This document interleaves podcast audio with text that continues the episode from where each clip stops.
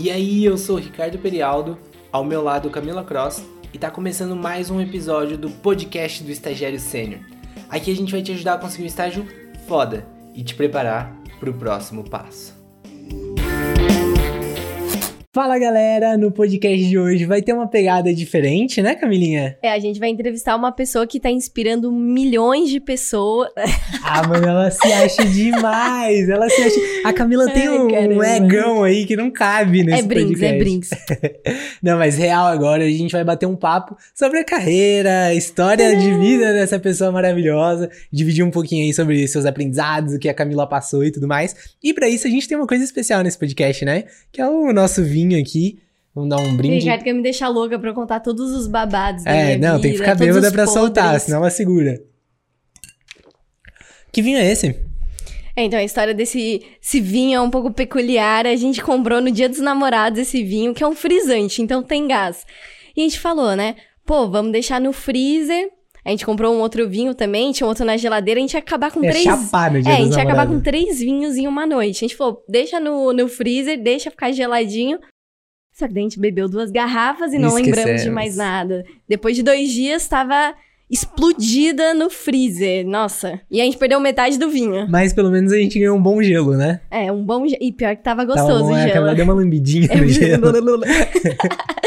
Ai, caramba. Mas, Camis, vamos falar aqui hoje de quem é essa pessoa, né? Quem é essa pessoa por trás desse sorriso maravilhoso, por trás das postagens, dos stories, dos vídeos, dos podcasts. Quem é a Camila por trás das câmeras? Tum, tum, tum. É, e aquela pergunta que assusta todo mundo, né, numa entrevista. Conta um pouco sobre você, quem é você? E, cara, pior que eu sempre gostei dessa pergunta, porque em vários momentos da minha vida eu contava de uma forma. Porque eu, eu acredito que a gente sempre tá é, em constante mudança. A gente fala muito disso sobre o mundo, mas a gente tá muito assim, né? É, se, se eu pego um pouco da minha história, da infância, depois da adolescência, eu fui aquelas adolescentes, sabe, bem revoltada com a vida, bem Ah, não. que ignorava tudo. Ah, não. Nossa, eu, eu era bem. Eu tive essa minha fase. E depois na faculdade tive outra. Agora a gente tá vivendo um momento totalmente diferente, né? Então. É, acho que o ideal aqui mesmo, como é um podcast sobre mim mesmo, acho que começando pela infância. É, o ideal é você deixar eu te entrevistar, né, Camila? Já saiu falando, sem Mas você entrevistada. que perguntou, quem Não, sou eu eu? falei que a gente ia falar sobre quem era você, era toda a a ambientação que eu tava criando. E aí eu queria te fazer uma pergunta. Justamente assim, quem era você na infância? Como era a Camila na infância? Me conta um pouquinho sobre isso, de criança, assim, o que, que você tinha de comportamento, de desejos, sonhos, assim, pro futuro, como que você se imaginava? Quem era a Camilinha? Tá, quem era a Camilinha, literalmente. É. Meu, eu, eu passei por muitas escolas, muitas, muitas, muitas escolas. Eu fiz um total de sete escolas. Nossa, mano. Então, assim, minha vida é com. É, sempre eu tô multiplicando. São cinco estágios, sete escolas. A, a única constante é a mudança, né? É, a única constante é a mudança. Mas, assim, quando eu era criança, cara, quando eu era criança, sei lá, uns seis, cinco, seis, sete, oito, vai! Tu, Não, brincadeira. Mas quando eu tinha um- de uns cinco a uns oito anos, eu era mais quieta. Não, dos cinco aos sete. Eu, não sei bem se eu era. Não, eu era tímida, eu era tímida. Sabe aquela que ficava na perna dos pais, chegava, sei lá, um estranho, agarrava perto dos meus pais e ficava tipo, Who are you? Eu ficava, eu era meio tímida. E na escola eu sempre tinha aquela, aquela pergunta, né? O que, que você quer ser quando crescer? Aí tinha as meninas, era bem assim, né? As meninas querem ser professora ou veterinária. Eu não gostava de bicho, animal, então eu Não, falei. Isso é frustrante. Você vai contar isso, ninguém vai gostar de você, mas. Ai, gente, eu sou do bem, eu sou do bem. Mas assim, eu nunca. Eu sempre tive medo. Não é que eu não gostava, eu tinha pavor, pavor. Qualquer inseto eu tenho muito medo, qualquer bicho eu tenho muito medo, porque eu acho que todo mundo vai me atacar e eu tenho muito medo. Então, eu olhava pra galera falando de veterinária, eu. "Uh". Aí eu- o resto eu falava professora. Você tá louco, mano? Trabalhar com um monte de pirralho. Eu falava, tá louco, não quero isso pra minha vida, não. E os meninos falavam, quero ser médico, aí quero ser astronauta. Eu falei, "Pff, doida. Então, assim, eu olhava todo mundo falando alguma coisa e eu não conseguia falar alguma coisa. Não, juro pra você, eu não tinha essa resposta. Então eu não respondia, eu falava, sei lá. Não sei, não Quero sei. ser grande. Quero ser grande. E até hoje não consegui essa. Frustrada, sonhos de infância frustrados. E aí, depois que eu mudei pra minha segunda escola, E eu, é o negócio que eu falo pro Ricardo, né? Que eu falo pra você. Eu sempre estudei à tarde. Teve um momento ali da, da minha vida que eu comecei a estudar de manhã porque era obrigatório. E a turma da tarde, meu, é uma galera muito mais vagabunda, muito mais de bem com a vida, que eu, eu odiava acordar cedo. Então eu era daquelas pessoas que Putz, me deixasse dormir, eu acordava duas, três da tarde e ainda tava com sono. Se me deixasse dormir, não, ficava. Né, eu dormia mais. Só que daí, quando eu mudei para essa escola, era à tarde ainda, só que podia fazer até três esportes. E eu falei, caralho, três esportes? Que na outra eu podia fazer um, sei lá. E minha mãe falou, faz balé. Eu falei, fiz uma semana de balé, falei, que bosta, odeio rosa. Aí eu saí, fiz ginástica mandava super bem em ginástica, só que é, na minha primeira escola é isso. Só que ah, alguma coisa faltava. Quando eu mudei para essa escola e falaram, agora você pode fazer até três esportes. Falei, quê? O que, que é basquete? O que, que é futebol? O que, que é. Cara, foi um mundo maravilhoso para mim. E aí que eu descobri uma nova Camila. Eu descobri que eu tinha uma nova, uma nova etapa da minha vida. Porque eu percebi que eu era muito extrovertida. Mas que, que eu... esporte que você escolheu? É, então, é, na real, eu nem lembro qual foi o primeiro, mas acho que foi basquete. Até então, futebol não fazia parte da minha vida, mas foi basquete, sei lá, talvez judô e xadrez, não sei, era algumas coisas assim. Puta aleatória. Bem né? aleatória. Essa minha vida é bem aleatória. Só que assim, no momento que eu conheci esporte com bola, de novo, eu percebi que eu era uma pessoa muito extrovertida, porque na minha sala tinham, sei lá, 30 alunos, e eu queria fazer amizade com todo mundo. No meu segundo dia eu já tava lá, uh! Tava com muita vergonha no primeiro, no segundo já tava muito falando com todo mundo. Só que quando eu conheci o esporte com bola, eu falei, que mundo é esse que ninguém nunca tinha me apresentado antes? O mundo da competição. Eu falei, como assim dá pra eu ganhar? É uma, é uma puta sensação boa. Que até então, ginástica e balé era uma competição meio que com você mesmo. Ginástica, eu fazia parte lá de competição, mas era muito, ó, 10 minutos você, agora 10 minutos. Lá não, era. Você podia empurrar, você podia uh, zoar aqui com a cara da pessoa. Falei, caraca. E aí, você viu, né? Meu mundo bem aleatório. Xadrez, basquete, judô. E a cada ano eu renovava novos esportes. E eu descobri o futebol. Eu falei, meu Deus, eu nasci para ser jogadora de futebol. É isso, a minha vida vai ser é, relacionada a algum esporte. Só que daí eu comecei a ver que o mundo de esporte não era tudo isso, né? Principalmente falando de esporte feminino, é muito desvalorizado. Então eu falei, Ai, de novo, estaca zero. Tô que nem eu quando criança, não sei quando eu, o que eu quero ser quando crescer. Aí você já tinha quantos anos? Ai, eu já tinha uns 10, 10 anos. E, cara, a, a partir disso eu fiquei muito, muito competitiva. Com qualquer tipo de jogo. Então, sei lá, a gente tá jogando um jogo de tabuleira aqui. Cara, se eu tô ganhando, nossa, ah, tô ganhando, caralho! Nossa, eu fico muito animada. E quando eu tava. Só quando era. Hoje você me conhece, né? Do jeito que eu sou. Extremamente competitiva? É, mas quando eu era criança eu não sabia diferenciar quando era brincadeira e quando era. É, você pode ter hoje essa competição. Você sabe, assim, só pra. Não, hoje eu sei, hoje eu sei. não sabe, Hoje eu sei. Não, quando é squash, sei lá, por exemplo, é esporte. Aí não, pra só mim. fazer um adendo Ai. aqui. Esses dias eu e a Camila tava jogando squash. E aí, meu, a gente lá jogando e tal, e eu tava ganhando. Acho que tava 3x0, 3-7x0 pra mim. E aí, mano, eu joguei uma bola, a Camila tava, tipo, no- na frente da quadra, eu joguei uma bola lá no final, na ponta. E, mano, a Camila correu, esticou o braço, esticou a perna, pá, bateu e fez ponto. Aí eu gritei, boa, que não sei o que, elogiei a jogada dela. E ela, boa o quê? Você não tem que me elogiar não, a gente é concorrente. E eu, É, eu mano, falei, era um eu, jogo não, eu não jogo pra amistoso, perder. não. Você falou, não jogo pra fazer amizade não, não me elogia. Foi pesado, essa é a Camila. Não, esse é, é- Sou eu num nível muito extremo. Ah, hoje é- essa é você sabendo diferenciar jogo de é, antes competição, eu não entendi. sabia. Antes eu não sabia. Era pior então, era num nível pior. Mas, então, eu descobri esse lado de competição e esse lado de extroversão. Então, assim, eu era um inferno na sala de aula. Um inferno na sala de aula. Eu já quase fui. Na verdade, eu fui convidada a me retirar da escola. Eu fui expulsa da escola, mas meu pai, um ótimo, um ótimo negociante, falou: não, dá mais uma chance, mais uma chance. Então falaram, ó literalmente mais uma última chance. Aí me limitaram de falar com algumas pessoas, eu não podia deixar de fazer nenhuma lição de casa, porque senão eu ia ser de fato expulsa, porque era uma escola mega, mega, mega rígida. Então aí eu comecei a. Eita, veja bem, odeio regra. Sabe, eu fui começando a me descobrindo com esses. Com literalmente fatos aleatórios da minha vida. Eu falei, porra, não gosto de, de seguir regra, eu sou muito competitiva, sou muito extrovertida.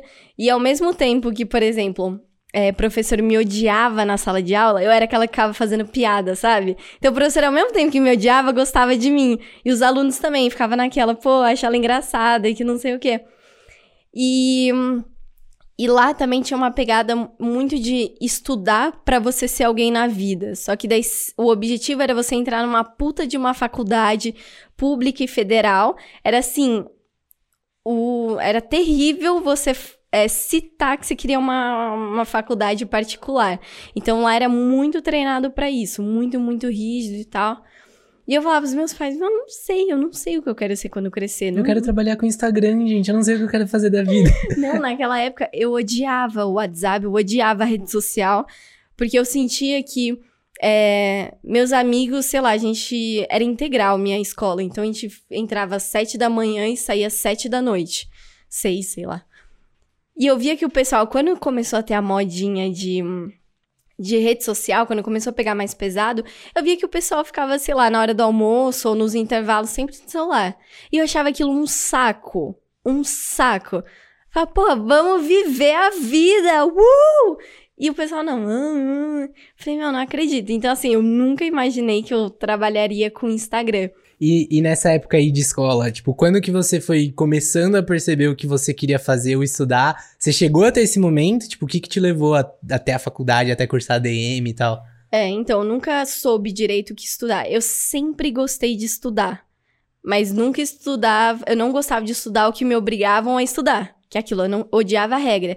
Só que ao mesmo tempo eu era nerd. Eu era aquela pessoa que amava a biblioteca e ninguém sabia que eu gostava de biblioteca. Era até eu falava: "Ah, me encontra lá na biblioteca". Que? É, essa é a primeira vez que você falou isso na faculdade. É, na bizarro. faculdade, tipo, eu vivia na biblioteca e ninguém acreditava. Falava, que bom, mas é real. Ah, tá, tá zoando. Não, eu sempre fui essa. É, essa pessoa que gostava de estudar, gostava de aprender coisas novas. Então, por exemplo, na escola eu aprendi Photoshop. Como é, eu tenho um irmão mais velho, ele estudava um período mais longo que o meu. E eu ficava um tempo mega ocioso. Falei, pô, vou aprender alguma coisa. Ia lá na biblioteca e tal. E um amigo meu me apresentou o Photoshop, descobri sozinha. Aí eu vi isso, aí eu vi aquilo. Aí tinha o um Movie Maker, aprendi. Sei lá, fui aprendendo tudo. Só que eu não conseguia achar alguma coisa do mercado de trabalho. Porque hoje, você falar, ah, você estudava Photoshop, você estuda é, edição de vídeo, caramba, você vai ser um editor, você vai ser um designer. Na época não tinha isso. Era, sei lá, os vídeos do Felipe Neto super mal feito, né? A gente é dessa época. Então, eu gostava de estudar coisas que não iam me levar a lugar nenhum, entre aspas. Então, eu cheguei no ensino médio Tal, tal, tal, no terceiro ano do ensino médio. Não, antes ainda, no primeiro, né? Quando começa a falar mesmo de Enem, Enem, eu falo, o que, que é Enem? Eu não sabia o que que era. Era assim, muito perdida desse mundo. Ah, pô, estudar para quê? Que você tá estudando para quê? Ah, estou estudando para medicina, estou estudando para engenharia. E eu falei, tá pô, não sei, eu tô estudando porque me obrigaram a estudar, não, não sei porque eu quero estudar. E assim, eu tava mega perdida. E eu falava pros meus pais. E meus pais sempre foram muito compreensíveis, sabe? Meus pais falavam: Cara, escola é um momento que você tem que passar. Porque, é, enfim, a vida é assim. Eles falavam assim pra mim: A vida é assim. Ó, você tem que fazer e ponto. Faculdade, você quer entrar no mercado de trabalho, você precisa fazer uma faculdade. Vai ser legal? Não. Eles eram muito claros assim comigo, sabe? Meus pais sempre. É Nunca foram aqueles pais que tentavam mudar minha cabeça. Não, se você fizer isso, você vai ter um bom futuro. Então, cara, relaxa, relaxa, vai dar tudo certo no final. Só foca nisso, só foca em completar isso. E foi no primeiro ou no segundo ano do ensino médio, não lembro direito, que eu sou péssima com data, que eu comecei a ter um pouco mais de contato com esses livros de autoajuda, com livro de desenvolvimento mesmo. E, e eu comecei a acompanhar também a Ronda Rousey. Não, não sei se acompanhava também. Não. Que tinha. A... Sabia quem era, mas não tinha uma conexão. É que ela teve um hype, assim, muito grande. Ela era referência, assim, né? Que ela era. É... É, é contextualiza, lutadora do UFC, né? Ela é uma lutadora do UFC e ela começou a ganhar algumas lutas. e ela misturava todos os tipos de. É, o UFC é uma mistura, mas ela focava muito no judô. Porque a história dela da infância, a mãe dela era campeã de. ju- Era judoca, era campeã de judô e não sei o quê. E eu falei, pô, deixa eu pesquisar um pouco mais. Eu sempre fui muito assim. Pô, do nada, ela é, ficou hypada, teve um sucesso muito grande. Eu falei, mas o que será que fez a Ronda Rousey ter todo o sucesso que ela teve, sendo super nova? E aí que eu comecei a entender um pouco mais sobre o sucesso no mercado de trabalho. Que não é simplesmente você ter um padrão de carreira de ah, vou ser engenheira, vou ser isso, vou ser aquilo, que, é, que era o que a gente ouvia muito, né, na escola. Falei, pô, deixa eu fazer uma engenharia reversa do que ela fez. E nisso eu peguei o livro dela, ela tem um livro puta grosso, eu fiquei lendo, eu falei, caraca, caraca, caraca. Eu comecei a acompanhar os treinos dela, e foi nessa época que eu tava querendo ficar fitness. Foi aí que a Camila começou a ficar um pouco mais fitness. E, e ela falava uma frase que, nossa, me marcou muito, muito, muito. Que ela é, usa um lema mi- pra vida dela que é Don't be a do nothing bitch. Que é não seja uma pessoa que não faz nada da vida. E ela se refere muito a uma mulher. Ela fala: não seja aquela mulher que quer casar com um homem rico e ele vai bancar sua vida. Não seja uma mulher que não tem propósito pra nada e vive a vida de outra pessoa. Não seja aquela pessoa que não faz nada. E eu falei, eu, eu não eu quero ser essa pessoa que um dia vai ter muito sucesso. E nisso eu li o livro o, é, o Poder do Hábito, que foi um dos livros que Livraço, mais me foda marcou demais. na minha vida.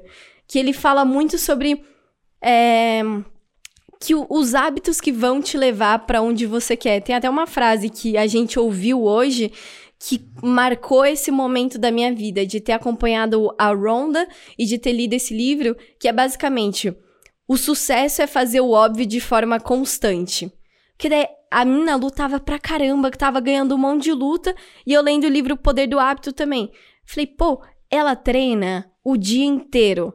Treino físico, treino pra, é, enfim, deixar a barriga dela dura pro mental soco. também, né? O preparo mental Um tre- pra, pra é. lutar um UFC é surreal. É, é surreal, um treino mental.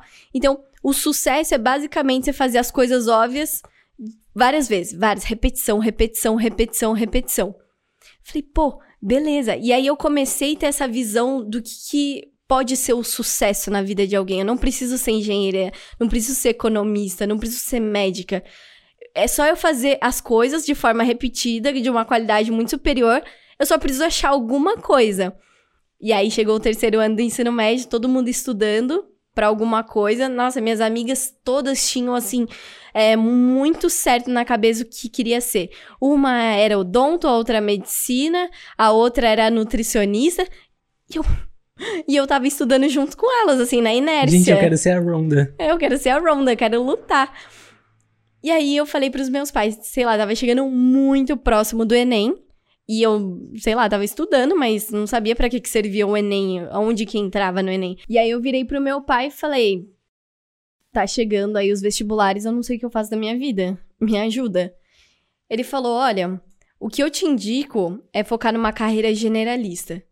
Eu, eu demorei pra aprender isso, mas agora que eu aprendi, essa é a fórmula do sucesso na minha cabeça, é você ser generalista. Quanto mais você entender um pouco sobre alguma coisa, mais você vai achar oportunidade e mais você vai achar soluções que vão te fazer ter determinado sucesso em alguma coisa. Eu falei, amei! E agora, o que, que eu faço pra conseguir ser generalista? Ele faz ADM. Falei, beleza, fiz ADM e foi aí quando Me eu te conheci. é a melhor época da sua vida, né, Camila? Não, foi, foi uma das melhores, sim. Porque, assim, é aquilo que eu falei, cada momento da minha vida eu fui uma Camila.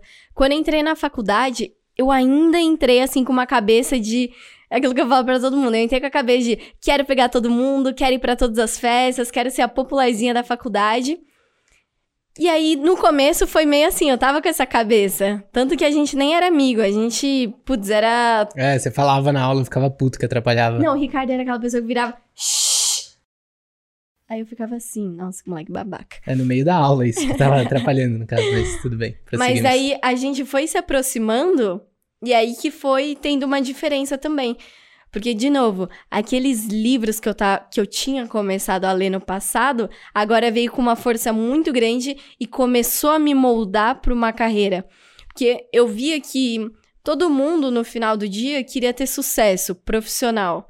Só que eu falava, eu não quero ter sucesso, eu quero ter muito sucesso, eu quero ser muito bem sucedida. Só que eu vou precisar, para eu ser diferente, eu vou precisar fazer o que a maioria não faz. Eu vou ter que fazer a exceção, eu vou ter que suar muito mais, eu vou ter que fazer o que dói. E a gente estava na mesma pegada, você tinha o mesmo pensamento que eu tinha. E até então não tinha achado ninguém com a nossa idade que pensava exatamente assim.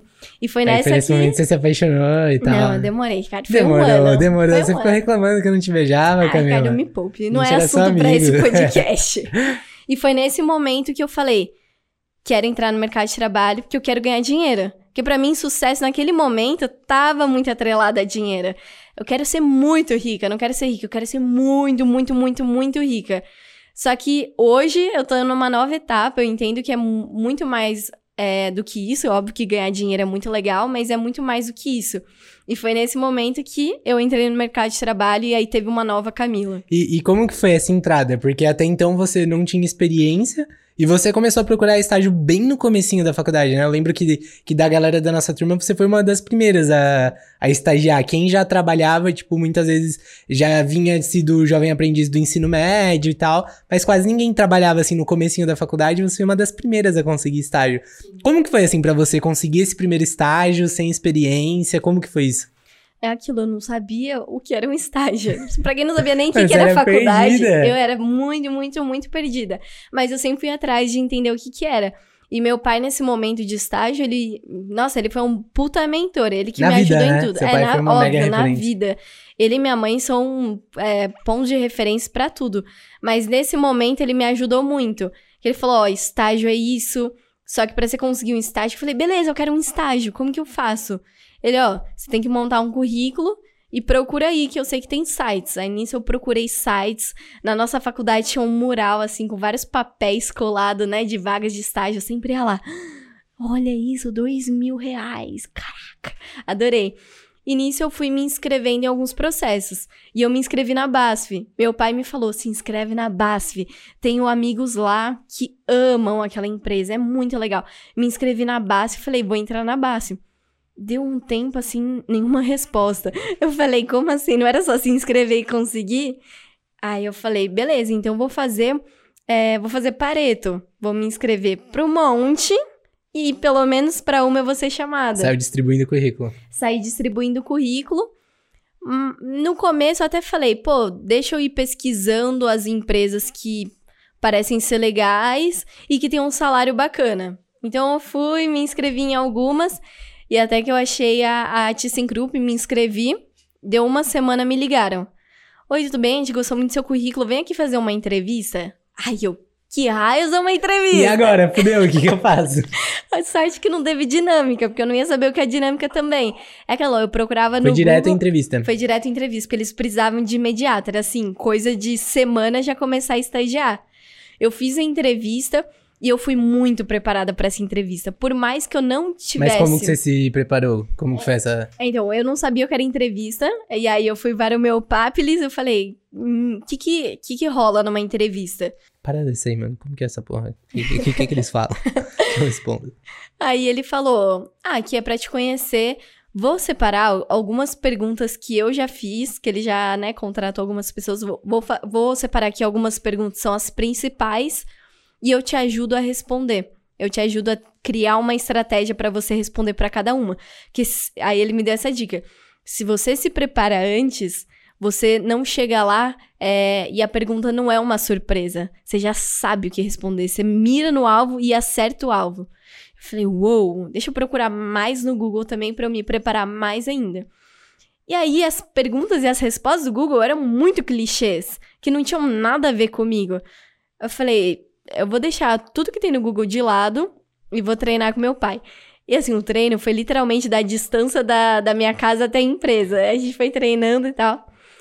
E aí eu cheguei na entrevista, tudo que ela me perguntou, Meu pai tinha treinado comigo. Nossa, vidente. Não, foi, foi surreal. E assim, as coisas que ela tinha perguntado e eu não tinha treinado com meu pai, ele tinha me falado é, mais ou menos o que, que era esperado em, em, com cada pergunta ou como gerar conexão. E eu falei, uou! Wow! E nisso eu passei. Eu passei, então foi assim, muito rápido. Só que foi graças a essa minha preparação na entrevista, porque é, a única coisa que eu tinha feito na minha vida, na verdade, não tinha feito nada. Eu já tinha feito inglês a minha vida inteira. Era assim, o único diferencial. E eu manjava de Excel, porque meu pai estava me ensinando lá.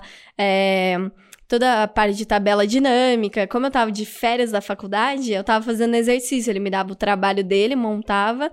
Então eu tinha isso, inglês e Excel. O básico que a galera acha que é diferencial. Mas eu consegui me vender muito bem. E aí começou minha jornada lá. É, eu quero saber como que foi, assim, de expectativa que você tinha de começar o primeiro estágio, porque esse primeiro filme que você não curtiu muito, né? Como que você entrou lá de expectativa versus realidade, assim? Porque eu lembro, mano, de você reclamando do estágio depois de um tempo, né? Que no começo você não reclamava, mas depois você começou a compartilhar que, meu, não era aquilo e tal. Como que foi esse choque, assim, para você? Foi literalmente um choque. Essa foi a palavra que descreve muito bem. Primeiro que eu não sabia nem com que roupa ir, né? Você vai. Nossa, primeiro estágio, todo mundo é muito brega. Todo mundo vai com uma roupa muito formal. Aí eu fui, né? Comprei um monte de roupa, comprei sapatilha, comprei salto, Ai, fui lá. Toda arrumadinha. E meu primeiro dia eu estagiei em supply chain eu não fazia ideia do que, que era essa área na empresa ThyssenKrupp, que é uma multinacional alemã que produz elevadores.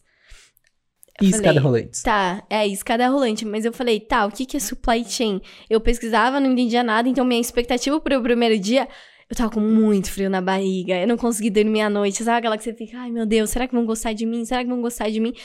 E eu cheguei lá, era uma fábrica. Óbvio que eu não ficava na fábrica, eu ficava nos andares de cima. Mas eu falei, Cadê a galera jovem, colorida? A mesa de ping-pong, os puffs, cadê a galera? Era exatamente. Ah, você foi com essa expectativa? Eu fui com essa expectativa. Assim, Iludida. assim, o pouco que eu já tinha visto sobre empresas foi, sei lá, no filme dos estagiários lá do Google. É, eu tinha procurado fotos na internet, então eram coisas assim, super movimentado. Era o lobo de Wall Street, tá ligado? Todo mundo gritando. Ah! Cheirando, cheirando uns cheirando pó cocaína. Eu tava com muita vontade. e aí eu cheguei lá, era todo mundo em salas separadas, salas transparentes separadas. Eu falei, eu vou ficar o dia inteiro com duas pessoas, com a minha chefe, com outra analista. Então, assim, com relação à empresa, ao módulo, o modo de trabalho, eu, nossa, eu tava muito frustrada porque não era nada daquilo que eu imaginava. Não era aquele agito. E com relação ao meu trabalho, era muito operacional e era literalmente a mesma coisa todos os dias. Eu sabia quais eram os possíveis problemas. Famoso corno job, né? Era corno job. Eu, e assim, eu, eu ficava com papel o dia inteiro. Eu organizava papel. Nossa. E eu não conseguia organizar papel porque eu sou meio dislexa. Então eu não sabia. Eu errava a ordem dos papéis. E aí eu tomava várias broncas. Porque acho que eu tava tão de saco cheio que eu fazia de qualquer jeito. Juntava uns papel. Tá pronto. Tá pronto. Então, assim, só que é aquilo que você falou. Pra vocês, na faculdade, eu vendia como se fosse o melhor trabalho do é, mundo. Essa era falsa pra caramba. E todo mundo ficava com uma baita inveja. Eu, eu tinha um é, recalque. Eu falava, nossa, mano, eu quero estágio desse. Nossa, multinacional, olha aí. É que eu, eu pensava que se eu mentisse tanto... Você ia acreditar. Eu ia acreditar. Só que todo dia eu ia dormir e eu falava, não acredito que eu vou acordar cedo pra ir trabalhar lá. E foi esse momento, assim, de angústia, de acordar e não querer acordar. Não que eu queria morrer, mas eu não queria acordar para ir para lá. Eu falei, é, é o momento que eu preciso fazer alguma coisa. E eu pedia conselho para as pessoas e todo mundo me falava o quê? Fica, fica, fica, fica. Essa geração milênio não aguenta. Você não aguenta desafio, você não aguenta tomar tapa na cara, você não aguenta, você é muito imediatista. E eu acreditei nisso por muito tempo, porque realmente a nossa geração é assim. Eu sou assim. Eu sou muito competitiva, muito ansiosa. Não ansiosa de aquele de estresse, mas ansiosa Querer de... ver as coisas acontecendo rápido, né? É. E eu falei, beleza, vou segurar. Só que daí eu não consegui segurar por mais de sete meses, porque aquilo tava me deixando pra baixo. Eu, eu perdi minha personalidade aquela vez. Que eu não falava com ninguém, eu era muda. Eu pensava que o mercado de trabalho era isso. Eu não podia fazer amizade. Eu pensei que eu não podia ser a Camila. Eu pensei que eu não podia fazer uma piada, falar palavrão. Então, assim, eu, eu comecei a perder minha essência. Eu falei, agora realmente não é mais meu lugar aqui. E aí, qual foi o momento, assim, que você começou a buscar outra, outra empresa, outro estágio? E acho que, assim, mais também, puta, como você lidou com essa insegurança de, cara, não tô feliz aqui, tá uma merda, não sou eu, não é isso que eu quero, não é isso que eu imaginava, mas todo mundo me fala que aqui é onde eu tenho que estar. Tá. Tipo, quais foram os desafios internos, assim, que você superou para você decidir, não, eu vou buscar outro estágio, agora é o momento de buscar outro estágio, foda-se o que estão falando, sabe? Vou, vou experimentar, igual você fez quando você era pequenininha, que trocava os esportes e tal, que já era uma característica que você tinha. Primeiro que eh, foi nessa época que eu e você a gente começou a se aproximar e a gente começou a estudar muito. E eu comecei a ter muitas referências de livro é, e referências de empreendedores.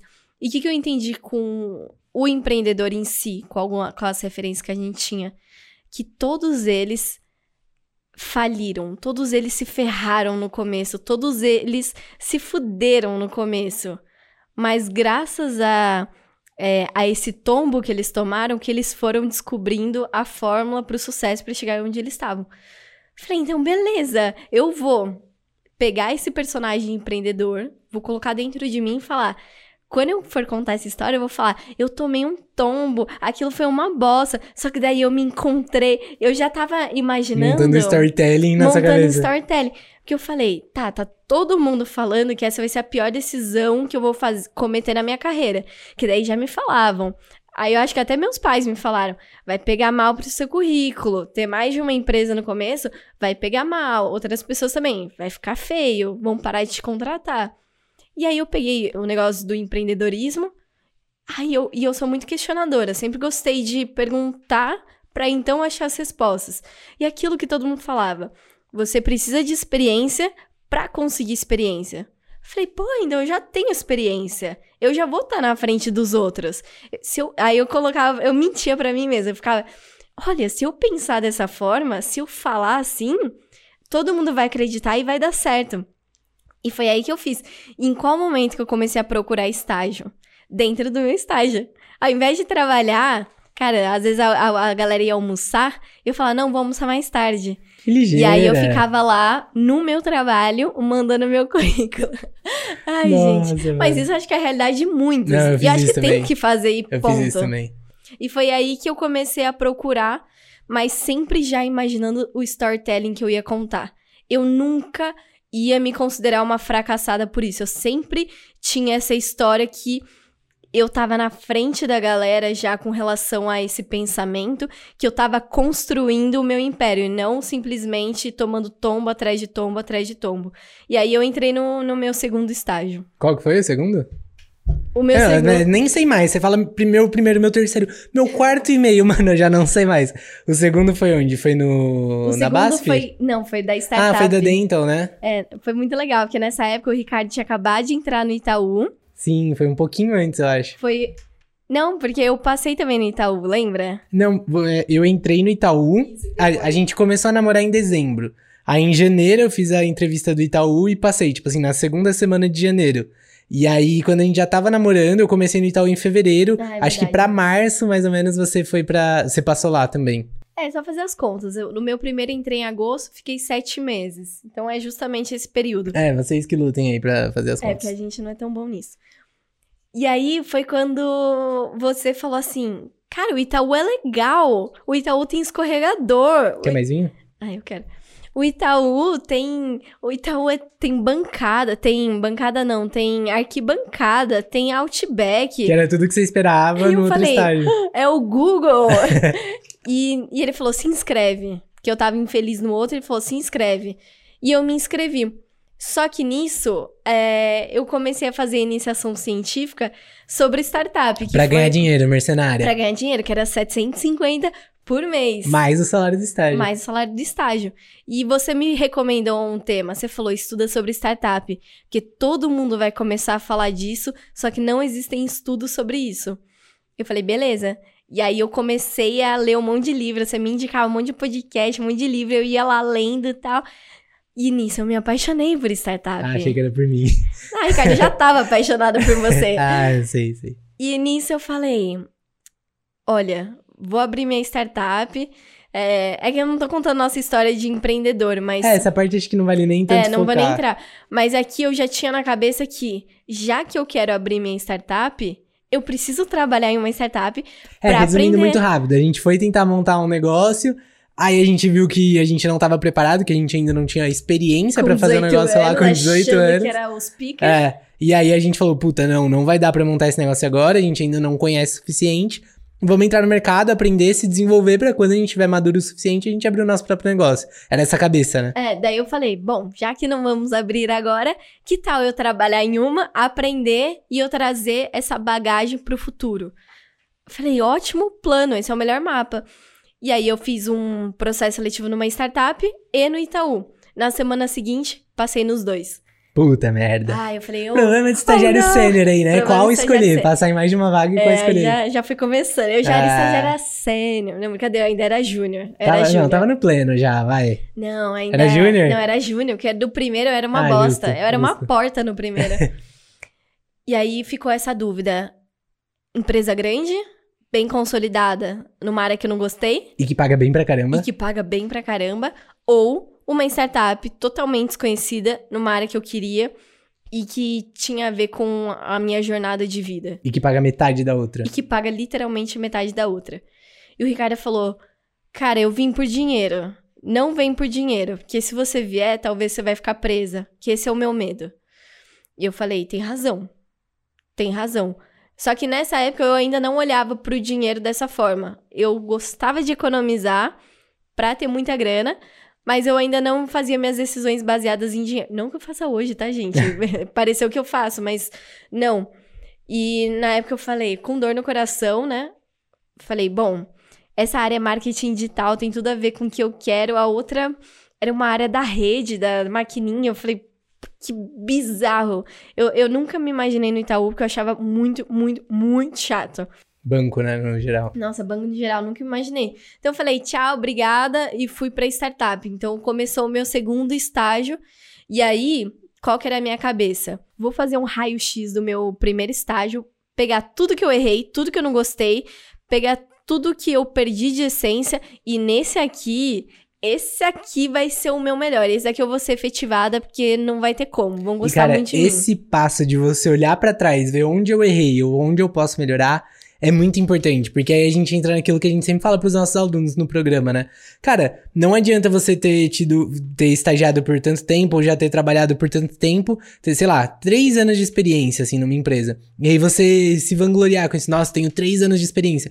Mas o que, que adianta você ter três anos de experiência se você viveu três vezes o mesmo ano? Ou você ter, sei lá, 12 meses, 24 meses de experiência se você viveu 12, 24 vezes o mesmo mês. É isso, tipo, experiência não é só tá lá. Você tem que estar tá lá se desenvolvendo, crescendo, aprendendo cada vez mais. E esse momento de olhar pra trás e falar, puta, o que, que eu fiz errado, o que, que eu posso melhorar, é mega importante pra você se desenvolver. Senão você continua igual, né? Você fica estagnado ali no, e eu não no desenvolvimento. continuar igual. Exatamente. E aí, nesse momento, eu mudei. Só que eu cometi novos erros. Eu falei, bom, vou, vou fazer conexão, vou fazer networking, vou entregar muito, muito, muito, porque no outro eu não consegui entregar tão bem. Vou estudar pra caramba. Foi aqui nesse estágio, assim, o meu maior aprendizado que eu tive, que o meu gestor falou é. é nossa, agora esqueci a Aprendeu Corta bem. essa parte. Aprendeu bem, não, não corta não. Aprendeu bem, não venha usar a tática do cortar essa parte. Vai ficar pensando aí no não, aprendizado. não, já sei. Ele. Não corta. Porque eu tava estudando alguns temas ali no estágio, porque marketing digital era um mundo que eu não conhecia. Então, às vezes me pediam pra fazer alguma coisa. Cara, eu tava lá no YouTube tentando entender o que era aquela coisa antes de perguntar. E aí o meu gestor veio pra mim, que ele sabia que eu queria empreender, sempre foi meu speech no- na entrevista, cara, eu vou empreender, um dia eu vou ter meu negócio. Ele falou: "Cami, se você quer mandar bem na sua carreira, você precisa estudar as coisas em casa e aplicar no trabalho. Porque aí vão ficar, todo mundo vai ficar de boca aberta pra você e falar: "Quem é essa garota? De onde ela veio? A gente precisa manter ela aqui de qualquer forma." E aí eu falei: "Caraca, Puta aprendizado. não, foi assim, uma, uma chave que virou na minha cabeça muito grande. E aí que eu comecei, em casa eu chegava, tá, tá, tá, tá, tá, aprendia um monte de coisa, Tá, tá, aplicava. tá, tá, tá. Isso é estudar? Era assim que eu estudava, tá, tá, tá. e só que esse estágio também não mandei tão bem e não tava curtindo como eu imaginava. Que aquilo é, quem tem dúvida se quer trabalhar numa startup, tem que trabalhar numa startup e numa empresa grande. Que você Pra só, experimentar, né? você só vai saber se você gosta se você conseguir comparar. E aí você sabe que é bom, que é ruim, que você gosta, que você não gosta. E eu percebi que eu não tinha gostado. Porque assim, eu via 10 pessoas o dia inteiro durante o tempo que eu tava estagiando, que só tinham 10 pessoas contratadas na empresa. E na minha cabeça, de novo, o sucesso era o lobo de Wall Street, milhares de pessoas, você com vários, várias pessoas na sua rede de negócio, do seu network. Aqui, aqui não tem, não tem. E aí que eu dei o passo pra entrar numa empresa grande. E aí que finalmente eu entrei na BASF. Que no começo, no meu primeiro estágio, que eu me candidatei pra BASF, eu não tinha estratégia. Simplesmente me candidatei, não tinha experiência de vida, não tinha experiência profissional. Eu me candidatei assim, um currículo bosta no Word, zoado, tinha meu RG, se alguém quisesse me sequestrar, sabia onde eu morava. E nesse não, eu já tinha estratégia. Eu já era a famosa vaca roxa. Todo mundo vê vaquinha normal e vê uma vaca roxa e fica olhando para aquilo e fala: "Ah, "Quem é você? Que vaca doida é essa?"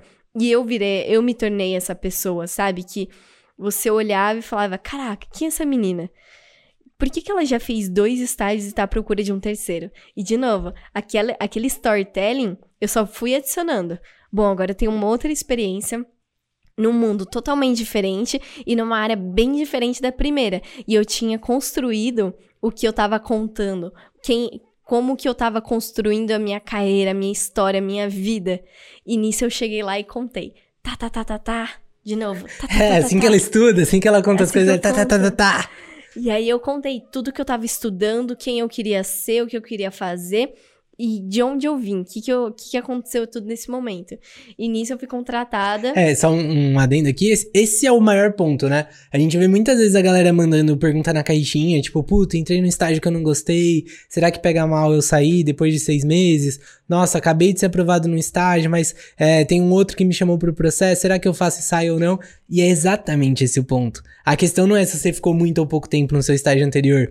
É como você vai conectar esses pontos. Uma coisa é você falar, ah, tava uma merda lá e eu quis sair. Outra coisa é você mostrar o seu objetivo de carreira, aonde você quer chegar e mostrar o quanto que aquela vaga, essa mudança faz sentido pra você no que você tá querendo, sabe? É muita forma como você conecta as coisas.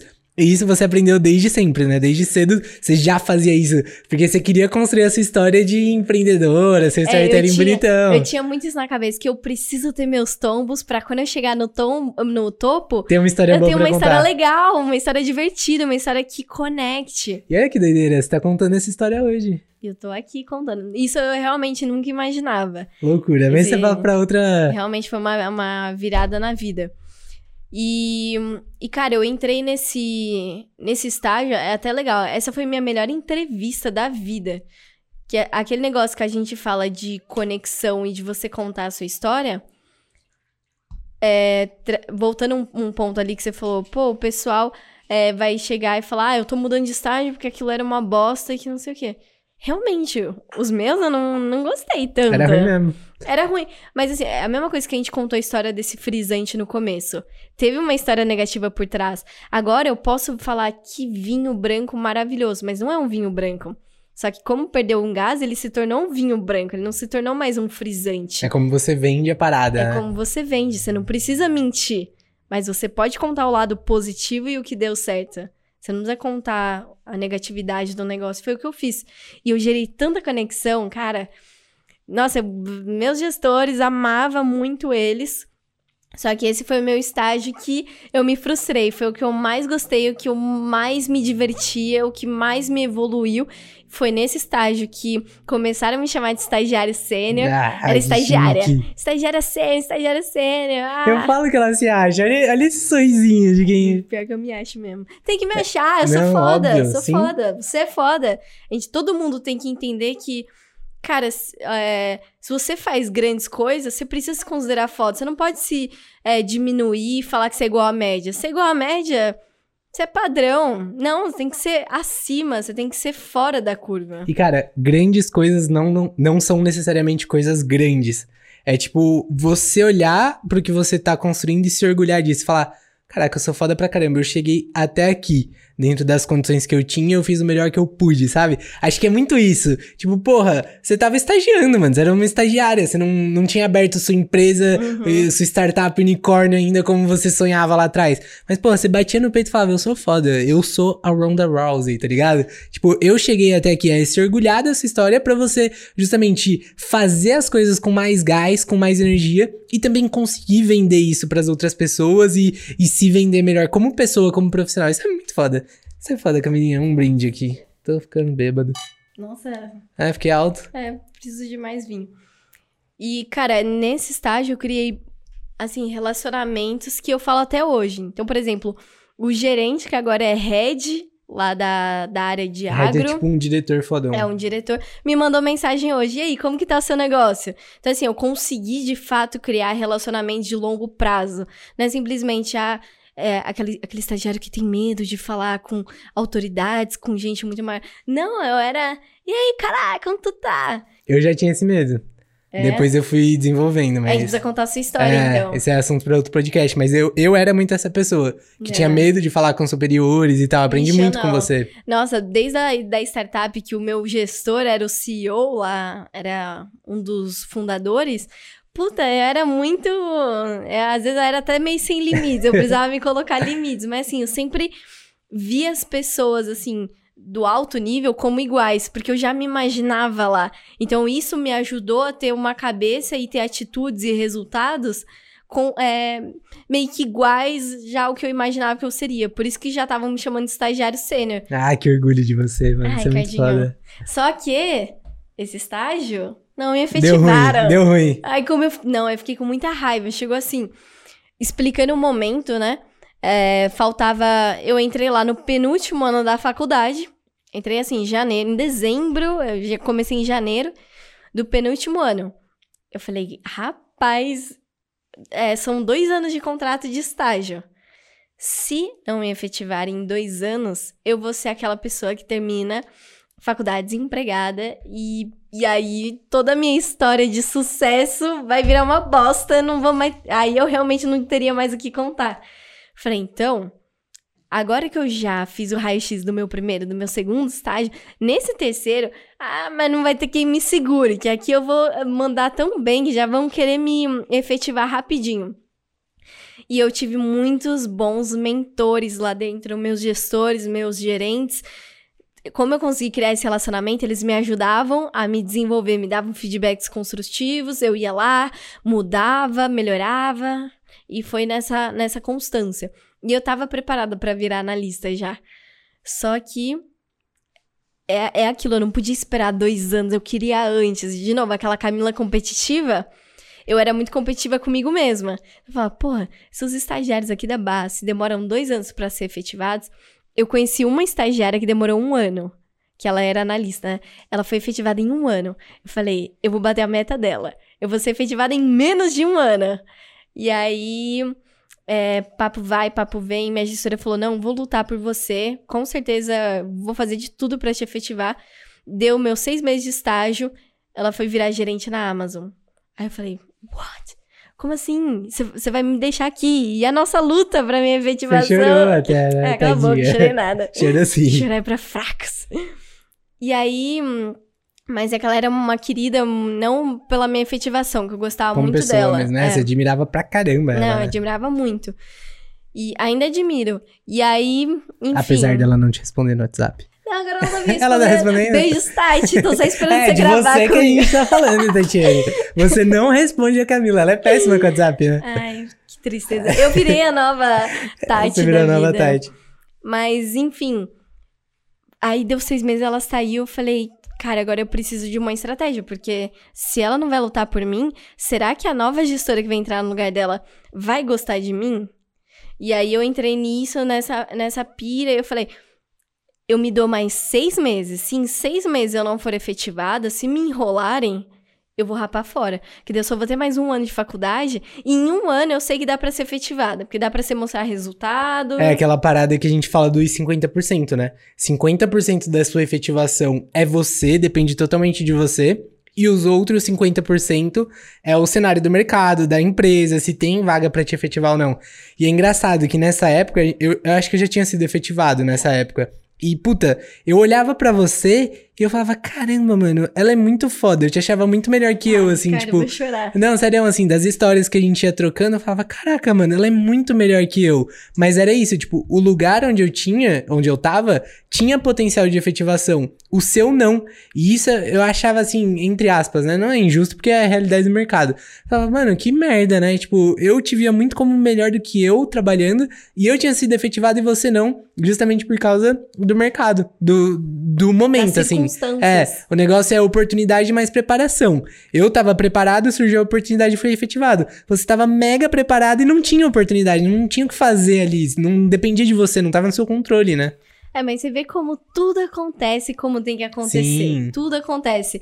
Que assim, eu fico pensando, cara, se eu tivesse sido efetivada lá, pouco provável que o estagiário sênior estaria aqui de pé. Que eu não acho, eu estaria com a cabeça tão focada lá, talvez você teria seguido sozinho com essa ideia.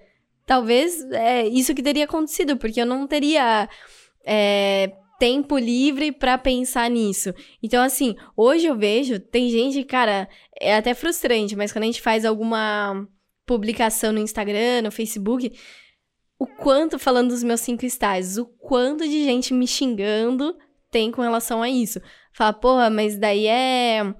Hum, é, como que é? E acabou desempregada. Nossa, e não conseguiu completar nada. E não é isso, e que aquilo. Falo, cara, tudo bem você falar. Eu tenho minha história tão clara pra mim, e eu agradeço por cada coisa que deu errado, porque assim, no futuro, é que nem o Steve Jobs fala, no é, você só consegue traçar os pontos da sua vida olhando pra trás, não pra frente, porque os pontos ainda são todos bagunçados. Pra trás você consegue ver o rastro que você deixou e ligar os pontos.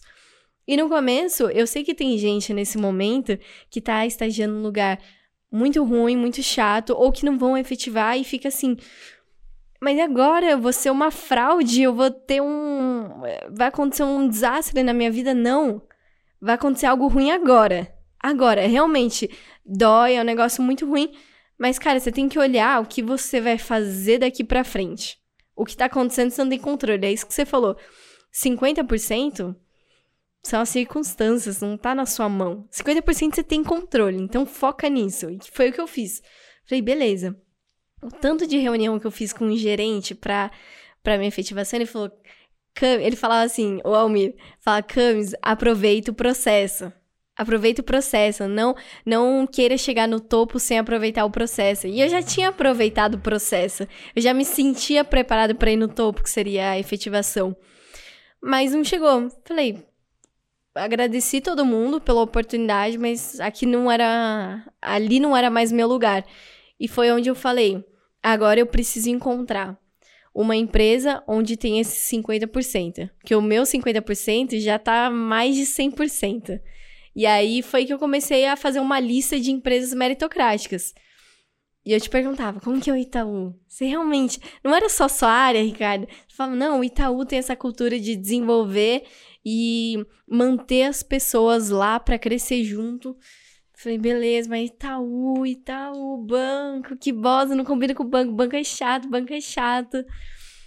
Falei, não, eu preciso fazer alguma coisa. É um ano. Um ano que me.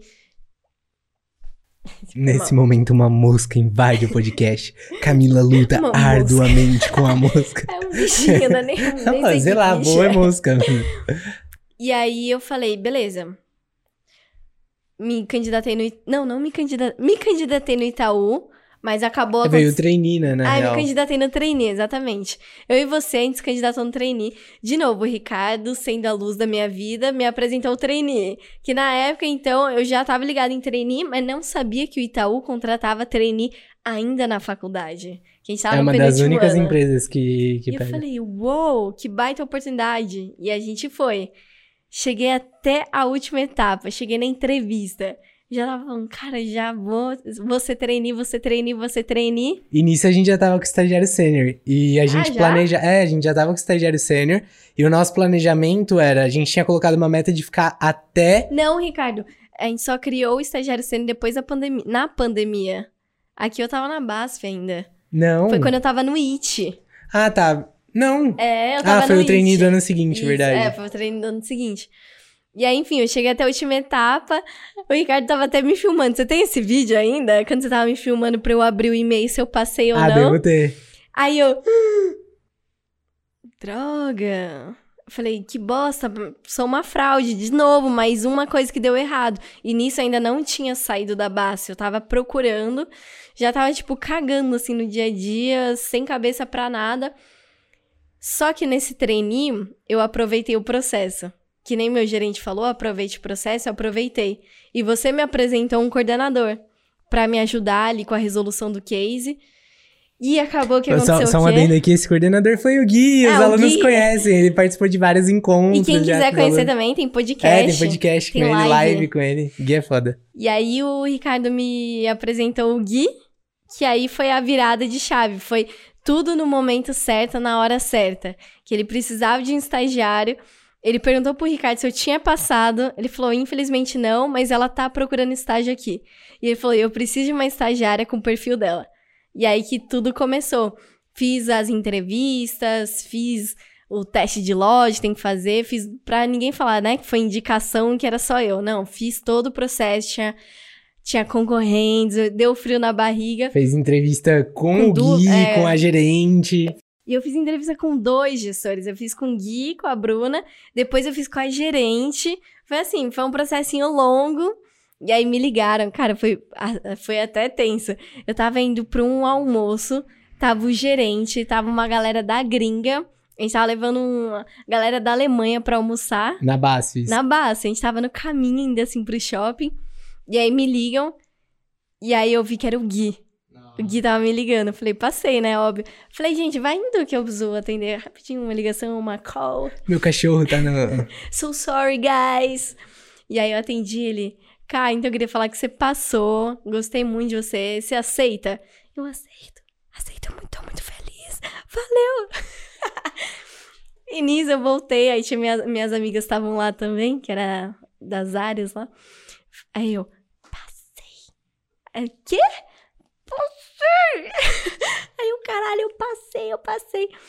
E aí depois o meu gerente na mesa do almoço, ele tava sentado do meu lado, o Almir, virou e falou: E aí, conseguiu outro estágio? Nossa! E os gringos E aí na ele minha sabia? frente. Não, só que ele deve ter ouvido, sei lá, ele deve ter percebido o Ah. momento, né? E eu, hey guys, how's the food? Eu ignorei ele, eu falei, hahaha, e eu deixei. A gente era amigo, né? A gente era amigo. Aí eu falei, ah, que bosta, mano.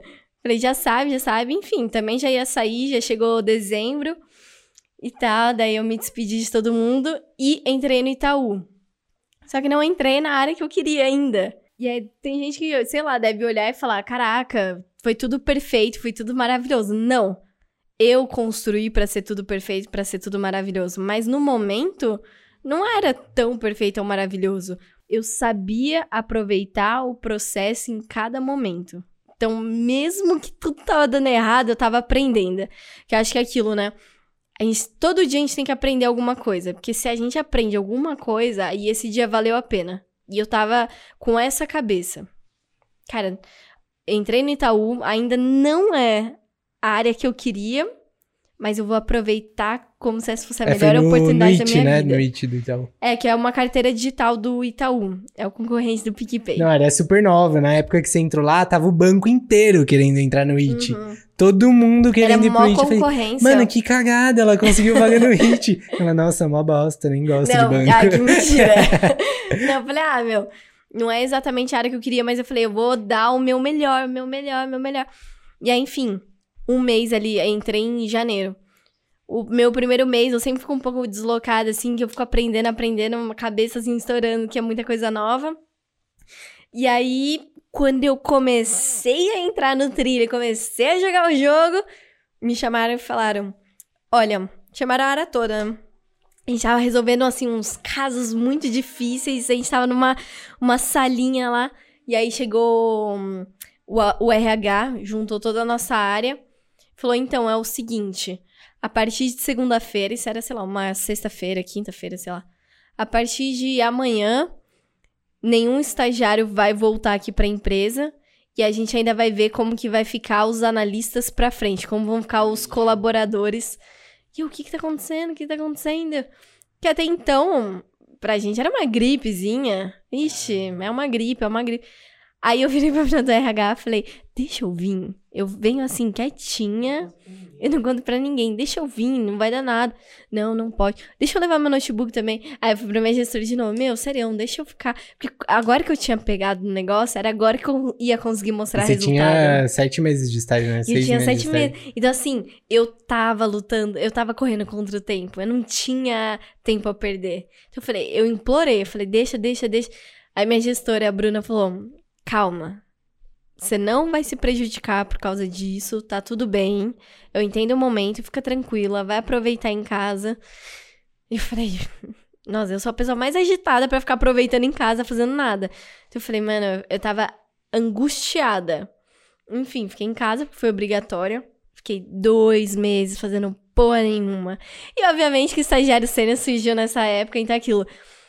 Enquanto tudo parece estar um caos, é porque as coisas estão acontecendo. Da sua forma, mas está acontecendo. E eu voltei pro, pro estágio, totalmente home office. Não lembrava de absolutamente nada. Nem a senha do computador. Não lembrava minha senha, não lembrava de nada, nada, nada, nada. E aí eu tive de novo a minha curva de aprendizado. E aí é, todo mundo já esperou que eu já chegaria de novo lá no topo. Só que eu comecei de novo na base, na base. E falei, cara, eu não tenho mais tempo pra perder, não tenho mais tenho mais sete meses pra me provar. Eu tava ficando angustiada. E aí eu chamei a minha gestora. Depois de um tempo que eu já comecei a mandar bem. Aí eu tava gostando, mais ou menos. E aí eu falei pra ela, chamei ela pra um feedback, porque assim, pra mim eu tava fazendo um trabalho tão bosta, Ricardo, mas tão bosta que eu falei, vão me demitir. E aí eu chamei ela pra um feedback e falei, cara, me dá um feedback. Eu falei, me fala a sua percepção. Que assim, eu sei que eu tô mandando mal. Ela, você tá louca? Você tá mandando muito bem e tal, falou um monte de coisa legal. É pra sua régua, você não tava mandando Ah, bem, né? é exatamente. Pra mim é é que eu me cobro muito. Então, pra mim, eu, sabia que eu conseguia dar muito mais, mas eu não tava conseguindo e eu não sabia o que que era. Tipo, minhas atividades não tava gostando. E eu fui muito clara com ela. Falei, olha, não tô gostando disso, disso, disso. Tá me dando agonia. E ela falou, me fala uma coisa de verdade. Você pensa em seguir sua carreira aqui? Ou você pensa em seguir sua carreira no Itaú? Isso assim, na- olho Na a olho na lata. câmera, na lata. Aí eu falei, olha, eu tava num papo muito sincero com ela. Falei, sinceramente, eu não me imagino aqui. Eu provavelmente me imagino uma carreira no Itaú. Que eu tava no IT do Itaú. Mas eu não me imagino aqui. Essa área não é uma área que eu gostei tanto, mas tinha efetivação lá. Então, assim, eu falei, puta, eu vou, eu vou ser verdadeira. Já deu tanta coisa ruim na minha vida, no final deu certo, vai dar certo. Ela falou, cara, te agradeço por ter sido sincera, tô até surpresa que você realmente foi sincera. E é o seguinte, não tem mais vaga de analista aqui. A sua vaga foi congelada por conta da pandemia, a gente tá sem dinheiro. Então, assim, é, já que você não quer é, estagiar aqui, você não quer ter uma carreira aqui, eu vou te ajudar a entrar em outro lugar, porque eu gosto do seu trabalho e beleza. Aí eu falei, nossa, que ótimo. Deu uma semana, abriu uma vaga em marketing digital do Itaú, que era a área que eu Marketing queria. estágio. Marketing estágio. E ela falou, cara, consegui uma vaga, você quer? Só que nessa uma semana, ela me deu outros jobs. E eu comecei a gostar.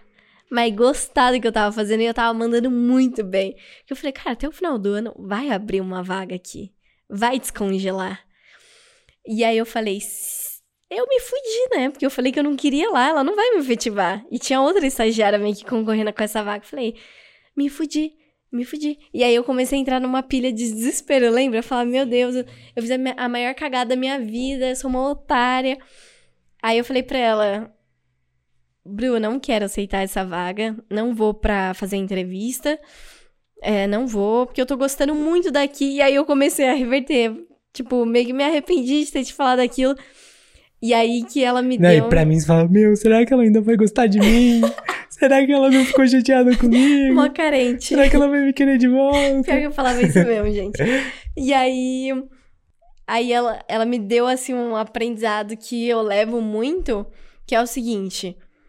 Ela falou, cara, nunca na sua vida recuse uma vaga, nunca na sua vida recuse uma entrevista. Uma oportunidade. É, uma. Mas ela falou de entrevista. Ela falou, cara, nunca recuse uma entrevista. Porque sabe o que pode acontecer nessa entrevista? Você pode não passar, você pode passar. Mas no pior dos casos, você vai ter conhecido uma pessoa. E essa pessoa, se você minimamente gerou uma conexão, falou, foi legal, e você não passou porque não combinou e etc. Cara, é mais uma pessoa na sua rede de contatos. E quem sabe o dia de amanhã? Ninguém conhece, ninguém sabe. O mundo é tão pequeno que você pode ter abrido uma porta lá pra frente. Falou, então nunca recuse uma vaga, uma entrevista. E eu falei, ah, então vou ter que aceitar, né? Pode marcar. E nisso eu marquei, foi minha primeira entrevista por telefone. Por telefone. Não conhecia a minha gerente na época, nem foi a Mirella. Nem conheci, foi por telefone. E aí eu me vendi, me vendi. Eu falei, cara, agora o desafio tá maior, vou ter que contar por que, que eu tô indo pro meu quinto estágio, Nossa. faltando seis meses pra eu me formar. E aí o meu grande receio era, eu deixei bem claro pra ela, falei, eu tô correndo contra o tempo, tenho mais seis meses. Se não tiver efetivação na sua área, eu não vou aceitar. Porque aqui, pelo menos, já me conhecem. Não falei assim de cara, mas eu falei, cara, eu tenho seis meses e eu preciso de uma vaga de analista porque eu sei que eu vou mandar bem. E ela também gostou muito de mim. Eu, nossa, me apaixonei também por ela, por telefone. E ela falou: não, eu vou ver com o RH, vou ver com isso, vou ver com aquilo. Falei, beleza. Nisso conversei com a gestora e tal. Ela falou, cara, não tem essa resposta. Ela já, Camilinha, Camilinha, não tem essa resposta. Não consigo te falar se vai ter efetivação. Mas eu vou. Porque a minha gestora me vendeu muito bem pra ela. Então ela falou: você vier pra cá, eu vou tentar te ajudar ao máximo que eu puder. Aí eu falei: "Uf, respira, Camila, e aí, o que, que você vai fazer? Aí também foi uma decisão mega difícil. Essa foi difícil. De todas, essa foi a mais. E eu aceitei, comecei o estágio 100% home office. Conheci a galera, assim, todo mundo no caos. E eu já com estagiário sênior, junto com você, eu falei, com faculdade, TCC. Ao mesmo tempo, né? Tudo, tudo, Prova. tudo, tudo. E aí chegou no finalzinho desse estágio, em setembro, a área tava um caos, porque o time tinha diminuído. E eu falei, gente, é o seguinte, vou pedir demissão pra empreender. Não, foi um pouquinho mais pra frente. Porque eu lembro que, assim, é, surgiu o trainee de novo, a inscrição do trainee. Crer. Você se inscreveu. E aí, nesse momento, agora volta a história lá, né, que eu contei no momento errado. Nesse momento, a gente tava se planejando, isso daí era, vai, agosto, Agosto. setembro... Não, era Eu antes. entrei em, era- em agosto. Ah, você entrou em agosto. A gente tava se planejando pra. A gente colocou a meta, né? Até 31 de dezembro daquele ano a gente sairia, a gente pediria demissão pra, pra focar no estagiário sênior. E aí, eu saí antes. Tipo, eu saí em agosto. Eu falei, mano, não vai dar. Tipo, em julho eu, eu comuniquei meu gestor e aí eu segurei até agosto pra não deixar ele na mão. E aí surgiu o trainee. Aí você, ah, não, vou me inscrever no trainee e tal. Puta, mano, vai dar merda, velho. A gente combinou, ela vai se inscrever no trainee, eu pedi demissão, ela vai querer fazer o trainee. Aí no começo falava, ah, não, não vou fazer depois. Nossa, se eu fizesse ia ser legal, né? Pra aprender, depois a gente foca no estagiário. E o Camila, meu anjo, eu já estou demitido. Eu já pedi Estou demissão. desempregada. Estou desempregado. tipo, foi nesse momento, assim. E aí que, que foi andando as coisas e você decidiu sair também. É, e eu não passei, eu, tipo, eu passei em 10 de lógica, chegou no, no fit cultural. Segundo o Itaú, eu não tinha o fit cultural do Itaú trabalhando no Itaú. Eu também, mano. Você ainda analisa, já tem sido efetivado. Mas Cara, aí é que tá, tipo, acho que a gente já tava com a cabeça em outro lugar. É, a gente não Quando a tinha gente mais fez a o ver teste o de Itaú. fit, a gente já não tinha mais a A ver. gente não tinha mais É. o fit do Itaú. Não tinha não, de forma não, alguma. a gente não aguentava mais. Tipo, a gente só tava pensando dia e noite no estagiário sênior. É, Era não, bizarro. Não dava mais tesão o trabalho. E aí eu virei pra, pra minha gerente, nossa, foi com um peso no coração. Falei, cara, agradeço demais, demais, demais pela oportunidade, mas eu me demito. Eu falei, ó, eu é, vou me demitir porque eu quero realmente empreender. Chegou o meu momento. E eu falei pra entre- na entrevista pra ela, ela já sabia que eu tinha estagiário. Eu falei, meu sonho é empreender, meu sonho é focar hum, na minha própria empresa. E ela falou, meu também. E, e ela, a família dela também é empreendedora, então ela super entendeu e gostou. E, e na, entre, na entrevista, não. Nessa chamada que eu fiz com ela falando que eu ia sair, tava quase chorando, porque eu não conseguia falar direito. Eu tava muito. Ai, que bosta, pedir demissão. É, é, um, é uma tarefa difícil. É foda, é foda. E aí ela falou: Caraca, Mirinha, eu imaginava que esse dia ia chegar, não sabia que ia ser tão cedo. Falei, pior que nem eu sabia que ia ser tão, tão cedo. E aí, cara, essa é a Camila e um pouco da jornada, um pouco dos lugares que eu passei. E aquilo, não imaginava que eu estaria. O que a gente tá vivendo hoje é um sonho. para mim é um sonho de verdade. E eu não imaginaria que eu estaria vivendo ele com 21, 22 anos. Assim, para mim, tá sendo a vida perfeita. Que orgulho de você, mano. Que orgulho dessa mulher. Você é foda, Camilinha. Você é minha Ronda Rousey. Você, você lutou pelo meu coração e. Sou forte igual. Nocauteou o meu coração. E eu preparei aqui umas perguntinhas de final de podcast, né? Que eu tava ouvindo os outros podcasts para pegar referência de entrevista em podcast, que eu praticamente entrevistei hoje aqui.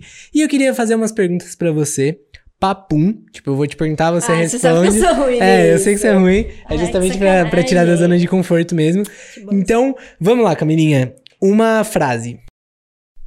O sucesso é fazer o óbvio repetidas vezes. Mano, que, que improviso. Ela ouviu essa frase hoje. É, mas eu gostei muito. Não, é foda. É foda. Uh, uma empresa para se estagiar. Uou. Ambev. Ambev? Uh, uma referência na sua vida. Ah, eu não vou falar da minha família, senão vai parecer muito puxa-saco. Mas uma referência. Vai parecer muito criancinha, mas a Billie Eilish. Você sabe que eu pesquisei a história dela e admiro para um cacete. Foda. Um filme? O Lobo de Wall Street! um hábito para se cultivar. Estudar todos os dias.